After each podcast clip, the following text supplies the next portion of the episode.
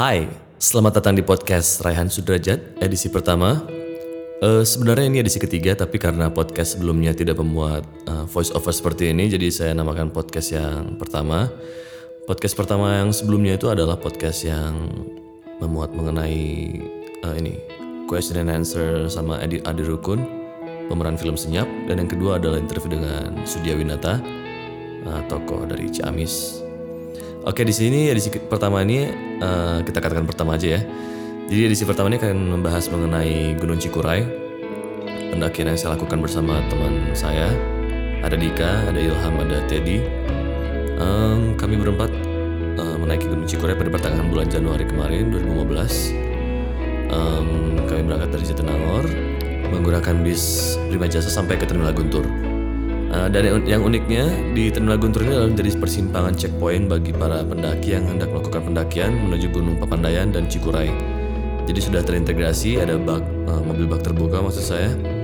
Ada mobil bak terbuka yang siap membawa kita menuju ke pos 1 yaitu pos pemancar di Gunung Cikuray.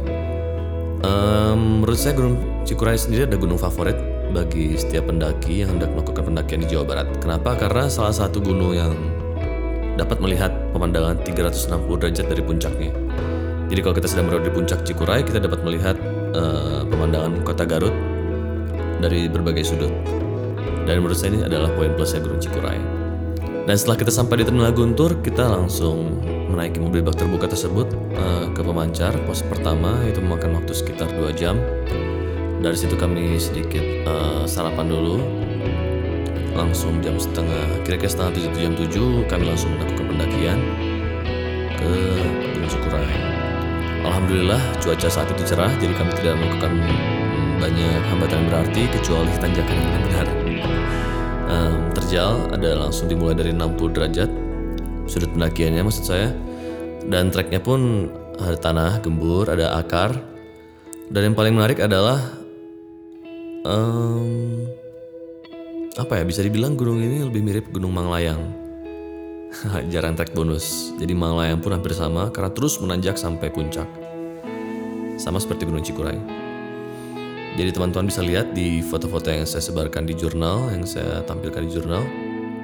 Eh, treknya lumayan luar biasa menguras tenaga dan setelah itu kami pun sampai di em, puncak sekitar 2 sore atau 3 sore lah. Itu saat itu hujan lebat kami pun langsung mendirikan tenda dan luar biasa pokoknya.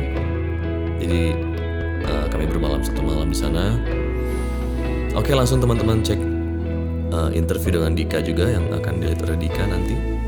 Ada diskusi juga yang dilihat oleh Jeber dan nanti ada sedikit field recording mengenai suara hujan di dalam tenda. Oke kalau gitu selamat mendengarkan dan terima kasih